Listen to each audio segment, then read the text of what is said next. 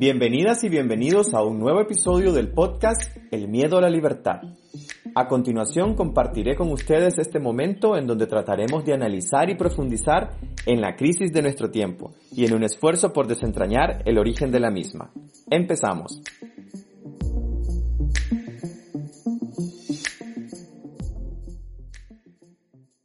Hola a todas y todos, les doy la bienvenida al primer episodio de este nuevo podcast, El miedo a la libertad. Yo soy Edwin Cáceres y compartiré con ustedes este momento en donde trataremos de analizar y profundizar en la crisis de nuestro tiempo. En este primer episodio conversaremos con Eduardo Agüero Maquer, destacado filósofo, escritor y docente hispano-argentino, acerca de la filosofía en momentos de dificultad como lo es esta pandemia del COVID-19. Eduardo, bienvenido al primer episodio de mi nuevo podcast. ¿Cómo estás, eh, Edwin? Muchas gracias por haberme invitado. Eh, yo estoy encantado de, que hablemos un poco y si puedo aportar algo que no lo sé, ¿eh? tú eres un poco arriesgado, eh, lo haré encantado. ¿eh?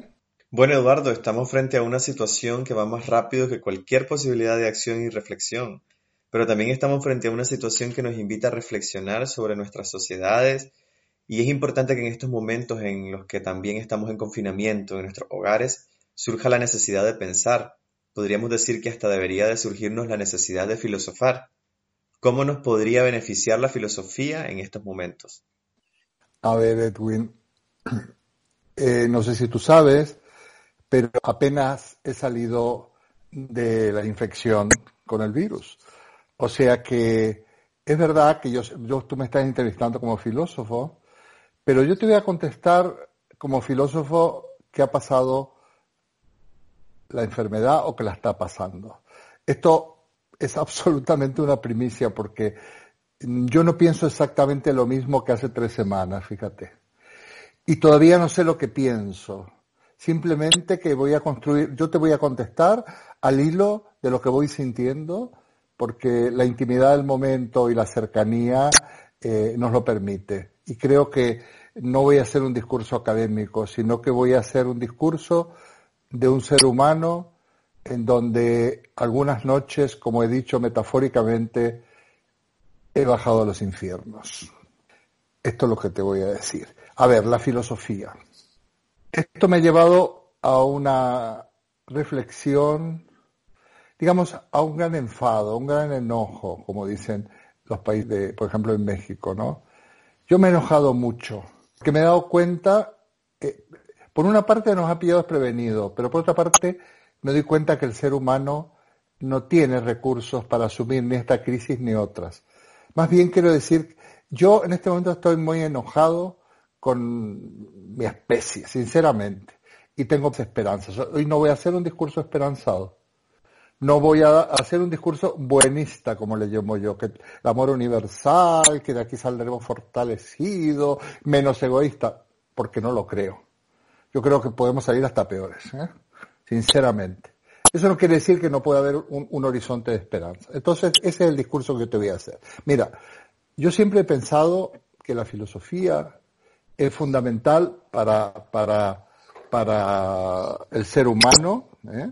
fundamental, eh, al punto de, de, de, que yo he dicho, como tú me has escuchado, que somos todos, somos todos naturalmente filósofos, ¿no?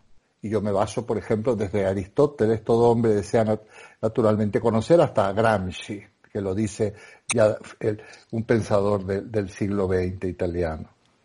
Entonces yo siempre pensé que si ejercíamos como filósofos, de hecho eso lo tengo en mi blog, de alguna manera eh, la filosofía era, era terapéutica, porque la filosofía nos iba a permitir encontrar el camino y las respuestas no porque existan previamente, pero sí nos iba a permitir plantear mejor los problemas y en la medida que planteamos mejor los problemas también es más fácil encontrar el camino de la solución.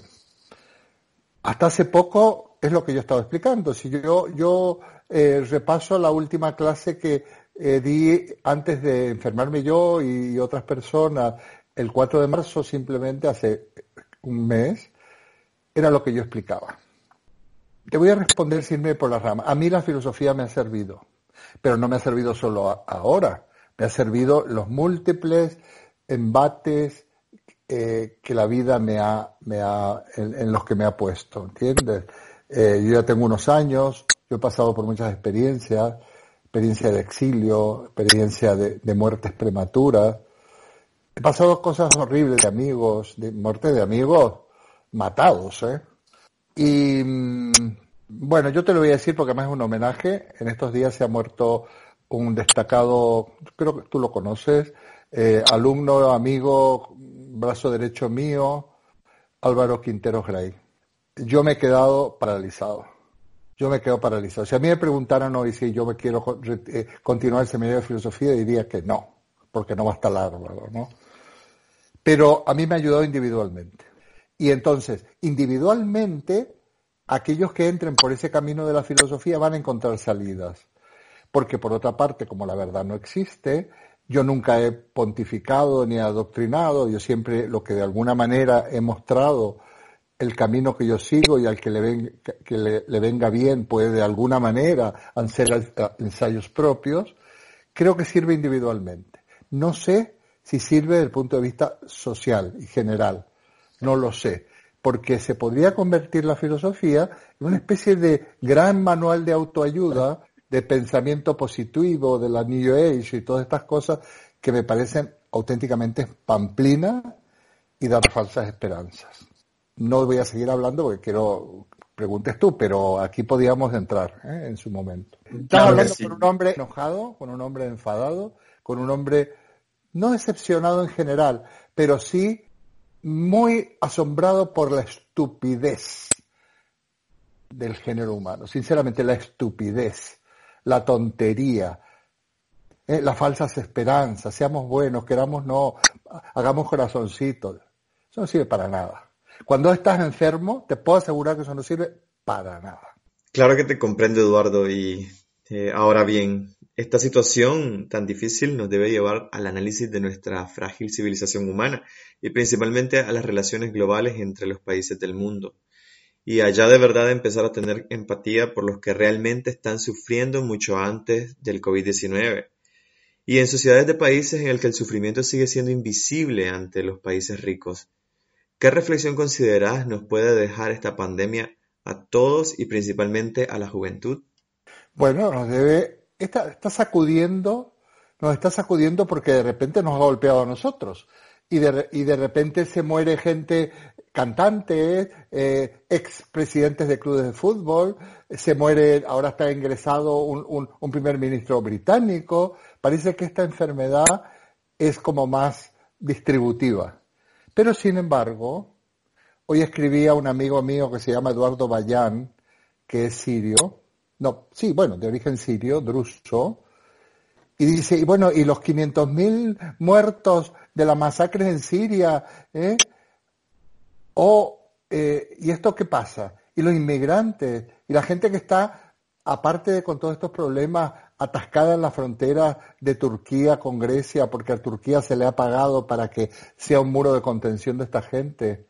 ¿Eh? Y los inmigrantes centroamericanos que van hacia Estados Unidos y están ahí siendo masacrados por las mafias, por los gobiernos, por todo. Entonces, resulta que esta, esta, este cataclismo es uno más. Fíjate, yo tengo, bueno, un hijo mío está en África, ¿Y qué tal? Bueno, está, lógicamente va a llegar, dice, bueno, pero que aquí tenemos la fiebre amarilla, tenemos la manaria, ¿eh? y si le agregamos, eh, otros días hablaba con una compañera paraguaya, el dengue, eh, bueno, o sea, había, lo que pasa que era, una, había enfermedad de pobres, ¿no? Hay una palabra que acuña Adela Cortina, la porofobia, el, la, digamos, la, la, prevención y el, desagrado sobre los pobres. Pero ahora esta es más universal. Bueno, la enseñanza que nos va a dejar es que desde el punto de vista médico, científico, tenemos que estar muy atentos. Sinceramente yo pienso, mira, en España ha habido errores, pero es que esto ha pillado de sorpresa a todo el mundo.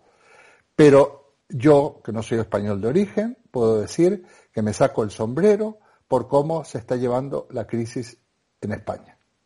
Aún con las dudas, aún con, con, los, con, los, con los, digamos, titubeos. Entonces, yo creo que, por ejemplo, una reflexión que hago, vivimos en un, yo creo que vivo uno de los mejores países donde me puede haber tocado esta barbaridad, ¿no? No sé, igual me por las ramas, Edwin, pero estoy hablando con el corazón, ¿eh? Bueno, y partiendo de la premisa de que todos los seres humanos nacemos con la capacidad de ser filósofos, podríamos decir que los filósofos no tienen mucha incidencia en las decisiones económicas y sociales de los gobiernos.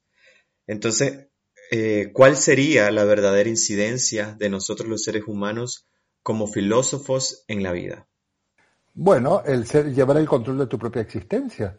Eh, como yo he dicho algunas veces, eh, coger al, toro por las astas de tu vida. Ser, tú le has puesto el, el título de tu, de tu espacio se llama miedo a la libertad. Precisamente no tenerle miedo a la libertad. Porque a veces renunciamos a la libertad para instalarlos en una zona de confort mediocre, aburrida. A ver, el que no se expone no le pasa nada. Y tú lo sabes muy bien. Yo sé cuál es tu origen y de dónde vienes. ¿eh? Eres un nicaragüense en España. Y no has venido de turista. Entonces, eh, y por algo será. Digo, por algo será. No es que tú te hayas venido porque, porque tenías ganas de conocer mundo. Aquí el que se mueve realmente se arriesga, se expone, pero no hay otro camino. Entonces, para eso, mira, desde el punto de vista individual, voy a rectificar un poquito la filosofía, muchísimo, pero no una filosofía falsa, de falsas promesas, no una filosofía de lujo, de, de, de teorías filosóficas. Lo que yo es una filosofía de lo que llamo una filosofía de la calle, una filosofía de la gente, una filosofía donde tenemos que desaprender todo aquello que nos han enseñado que era mentira. Mentira. ¿Qué es lo que vale? ¿Qué es lo que no vale? ¿Qué es la familia? ¿Qué es el amor? ¿Quiénes tienen derecho? De verdad. ¿eh? Eh, anoche me vi un documental, una película magnífica que recomiendo sobre el Papa Francisco, Jorge Bergoglio, una, película española. Genial, ¿eh? Genial. La recomiendo. No sé si se puede. Está en la 2. Y entonces hablaba Jorge Bergoglio, al cual conocí personalmente, cuando era el padre Bergoglio, que era, hablaba de la iglesia de los pobres. Eh, eh, hablaba de los mártires de América Latina. Bueno, eso hablo yo, pero bueno, yo sé que yo he hablado con él y con Dussel, los mártires de América Latina, Monseñor Romero, eh, los curas del Salvador, ella Curía, los jesuitas, el, Martín Baró, el del Cámara de Brasil, que era un obispo que decía, prefiero mil veces ser muerto antes que matar en fin, esto es filosofía. Pero eh, la filosofía ¿eh? Eh, realmente sirve si te juegas el pellejo.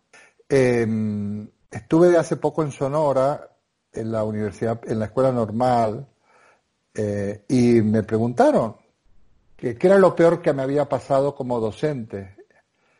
Y yo no sabía, yo contesté porque soy un poco así echado para adelante. Le digo que me quisieron matar se quedaron. Si vosotros vais a ser docentes y no ponéis en peligro vuestras vidas, probablemente nunca seáis unos buenos docentes. No quiere decir que vas a arriesgarte a lo tonto, pero el que se la juega, el que realmente incomoda, corre peligro su vida. Ahora, para eso sirve la filosofía, para en todo caso eh, ofrecerla con sentido, no de una manera temeraria. En fin. Bueno, Eduardo, pues aprovecho, ya que también has hablado de tus obras filosóficas, pues para anunciar a nuestros oyentes que recientemente lanzaste tu última obra, que lleva por título Giuseppe Peano, las matemáticas, la lógica y los lenguajes. Para quienes deseen comprarlo o descargarlo, lo pueden encontrar en la plataforma de Amazon, que ya está disponible. Por cierto, recientemente me lo acabo de descargar en la versión de ebook.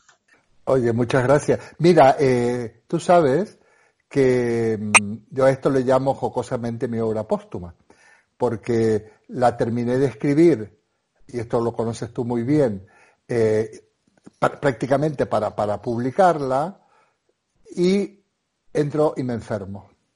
Yo ya pensaba, en noches de delirio, te digo la verdad, esto me lo va a tener que publicar alguien. Igual hasta Edwin Cáceres. y cuando revivo, lo primero que hago es ponerla a punto para que se publique.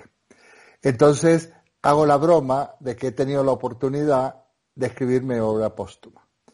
Esa obra te digo que es una obra bastante técnica porque está tomada de enormes, muchísimos apuntes que tenía sobre este matemático italiano. Eh, yo tengo otro libro sobre él. Esta yo creo que es un poco más para el gran público, aunque tiene fórmulas y demás. Y entonces, precisamente en ese rechazo, enojo de una filosofía buenista que te promete el sentido de la vida, yo no, no tengo nada claro que la vida tenga un sentido, ¿eh? hoy en día. Eh, sin embargo, como es más abstracta, más teórica, es más aséptica también, es más aséptica. Entonces, eh, para mí ha sido un desahogo poder publicar ese librito y te agradezco que, lo ofrezca. Aquí no va a haber imagen, pero, pero tú lo has enseñado, está muy bien. Bueno, pues ya estoy ansioso de leer esta tu obra más reciente. Y continuando con el tema de la crisis, pues posteriormente a esta se vienen situaciones muy difíciles económicamente hablando se prevé una lenta recuperación económica, pero también podría ser momento para que nosotros los seres humanos como filósofos también nos tomemos el tiempo para analizar el tema del trabajo desde un punto de vista eh, de que el trabajo puede ser una fuente de frustración, pero también puede ser una fuente de liberación de esas ataduras de nuestra propia pertenencia a la sociedad. Entonces me gustaría que nos comentes cómo el trabajo también nos puede convertir en verdaderos seres humanos y no en personas con una situación alienante o frustrante. Bueno, eh, perfecto, lo has clavado, pero además lo has clavado porque a mí me suena. Eh, bueno, me suena, pero no, no, está muy bien, lo, perfecto. Es verdad. Mira, vamos a lo de siempre. Mira, yo ahora estoy con el individuo, ¿entiendes? No sé cuáles van a ser las soluciones sociales y políticas, porque eh, los que tejen los hilos, los que mueven los hilos son los grandes poderes económicos. Nuestros gobernantes son, son muchas veces, no es el caso de España, yo estoy muy esperanzado con el caso de España, pero no son los que manejan, los que tienen el poder. Pero la filosofía sí es verdad ¿eh? que nos empodera a nosotros como individuos Tú mismo, que eres una persona joven, que estás labrando, estás abriendo un camino en esta realidad, podrás hacer las cosas bien. Podrás, si quieres, podrás hacer las cosas priorizando ¿eh? esa relación de satisfacción por tu trabajo creativo, por supuesto siendo inteligente y consiguiendo para tu sustento, pero sabiendo que el, el, ganar lo económico individualmente hablando, una vez, una vez conseguida las bases de subsistencia, no tiene ningún valor porque te quita libertad, te quita libertad. ¿eh? Eh, realmente, individualmente se puede aprender mucho. Yo te voy a decir una cosa, Edwin. Eh, estás en una situación privilegiada, ¿sabes? Porque a mí me hace acordar a 40 años atrás, ¿eh? Porque tú eres un nicaragüense, yo soy un argentino que yo tampoco me vine de turismo, ¿entiendes? Entonces, tenemos una gran oportunidad de reinventarnos. No tenemos contexto social. Hemos salido, hemos sido extrañados de nuestras realidades. Mm, podemos hacer lo que se nos dé la gana. Nadie nos va a censurar. Eh, nadie nos conoce. ¿Yo sabes lo que digo hablando de la libertad? Y en este caso del trabajo que a mí me da igual lo que hagan los políticos, no, no me fío de ellos y sobre todo que todo esto incluso sea aprovechado, esta, esta crisis para que algunos se enriquezcan. Ya hay gente que está tiene naves enteras de, de, de, mascarillas y cosas de estas que lo han descubierto, robado y acumulado. Nosotros, Edwin, tú y yo, que yo puedo ser, no se llama tu padre o tu abuelo, pues podemos vivir como creemos que se va a vivir dentro de 100 años. No esperemos. ¿Tú crees que dentro de 100 años pues vivamos así? Eh, ¿Tú crees que hay cosas que son tonterías? Pues las tomamos como tonterías y, no les hacemos caso. Mira, yo hoy le comentaba a unos amigos, le digo, ya estoy muy bien, soy el Eduardo de siempre, pero peor, peor, soy peor que antes, menos mal, porque cuanto peor mejor, eh, porque soy, no voy a decir cosas que gusten, yo no voy a hablar para que me quieran y para que me admiren, sino como decía la filósofa Luz Suárez Navarro, que me prologa el libro Filosofía para desaprender, soy un filósofo a martillazos. Esto para mí es un honor porque esto se ha dicho de Nietzsche. Filósofo a martillazos. Yo voy a ir dando martillazos, tirando todo lo que se pueda tirar abajo, ese es el desaprender, para reinventarnos. Y una de esas cosas es el trabajo. ¿eh? Y un trabajo donde, si somos inteligentes, no nos van a explotar, Edwin. Porque si tú mañana te compras, ¿qué le ha pasado a muchos jóvenes? Te dicen que el ideal de todo, que tengas un, eh, tu familia preciosa, a ser, posible niño o niña, te compres tu casa y te metes en una hipoteca que te la van a dar a 35 o 40 años. Amigo, una vez que tú firmas eso, en el trabajo haz buena letra, porque tú ya no puedes protestar porque te pueden echar a la calle y no poder y te, y te quedabas sin, sin vivienda, ¿eh? porque cometimos el error de creer que un sistema era así, nos beneficiaba porque nos daba hipoteca.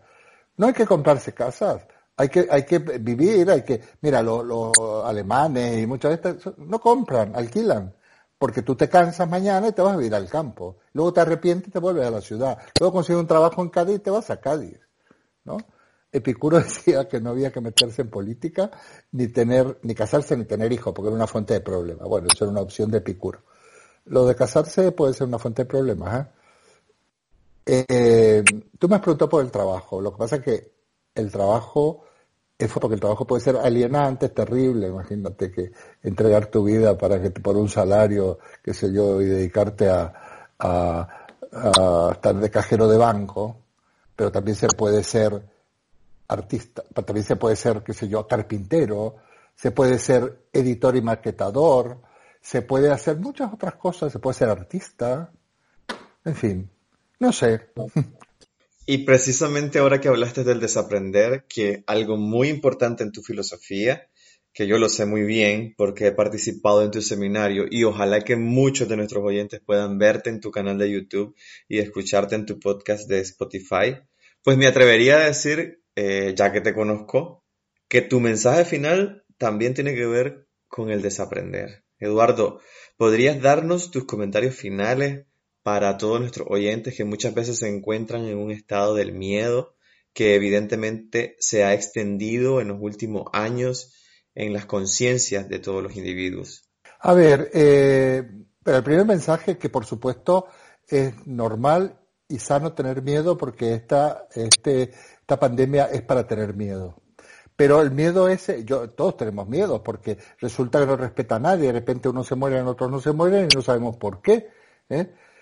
Pero ese miedo va a ser utilizado para dominar, va a ser utilizado para cercenar la libertad, va a ser utilizado casi para convertirnos en seres patológicos. Yo conozco en este momento gente que ya tiene ataques de ansiedad, ¿eh? de gente que no está, no está resistiendo, por ejemplo, un confinamiento porque no, no, no tiene herramientas para vivir en esta situación de encierro. Que por otra parte es un poco falsa, ¿eh? porque yo comentaba hoy, sí, sí, pero tenemos las redes sociales. Ya quisiera yo que nos pasara este confinamiento sin celulares, sin móviles, no te digo nada sin teléfono o sin televisión. Bueno, ya, ya se estaría tirando gente por los balcones, ¿no? Entonces, la clave, una clave importante, no tengamos miedo. Mira, yo no soy nada providencialista, no soy, no, cuando te tengas que morir, te va a morir, te vas a morir. A ver, qué, tontería. Eh, se puede hacer mucho para no morirse tan pronto. Pero eh, no podemos vivir con miedo. Miedo, ahora es miedo a la enfermedad, ¿no? Miedo a perder el trabajo. Miedo a qué va a pasar cuando pase esto, que por cierto va a durar bastante. ¿eh? Si quieres, en otro momento tengo cifras espeluznantes. No se puede vivir con miedo, vivamos el hoy, porque si no, vamos a pasarnos la vida viviendo con miedo y, es una tontería. Eh, es una tontería. Porque mira, yo no me he muerto. Y ojo que no es la primera enfermedad que tengo, ¿eh? ni siquiera la más grave. Yo no me he muerto. Ahora, qué tontería. Esto se llama argumentos ad hominem, ¿no? Y, pero hay gente, pero Álvaro se ha muerto y se ha muerto, qué sé yo, otros días se ha muerto eh, Luis Eduardo Autes. La gente se muere y otros sí, otros no. Pero no podemos vivir aterrorizados, ¿eh? No podemos vivir aterrorizados. No sabemos cuándo nos vamos a morir. Aparte que la muerte esta de asfixia debe ser estupenda, porque no te enteras.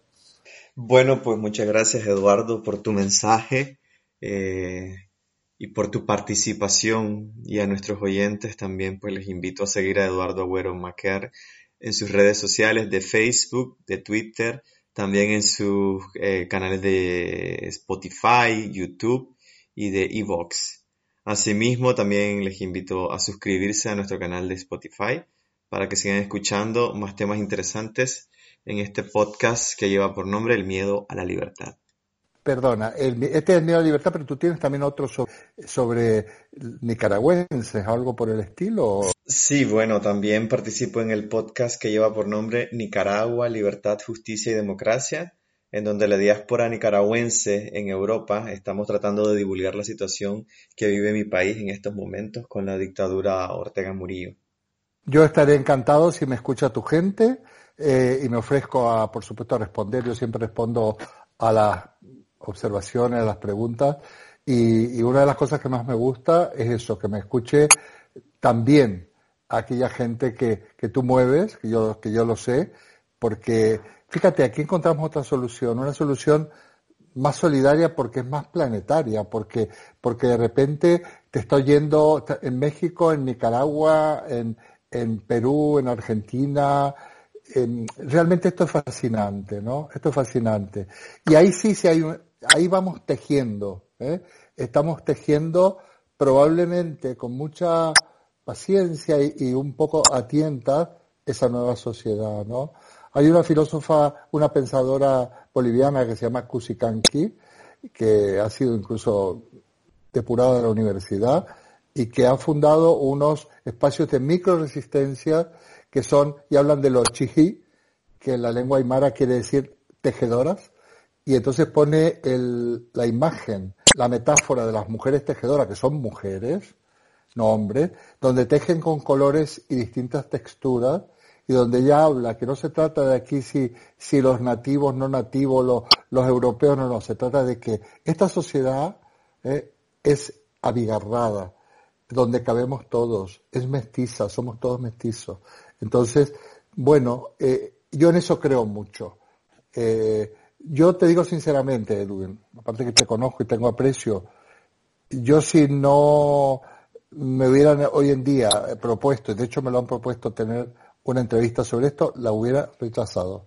Pero como sé que parte de ese público van a ser gente de mi gran patria, que es América Latina, mi patria bolivariana, no es, no, es una fea palabra, el sueño de Simón Bolívar, y soy argentino. ¿eh? Ahí hubo una polémica Bolívar-San Martín.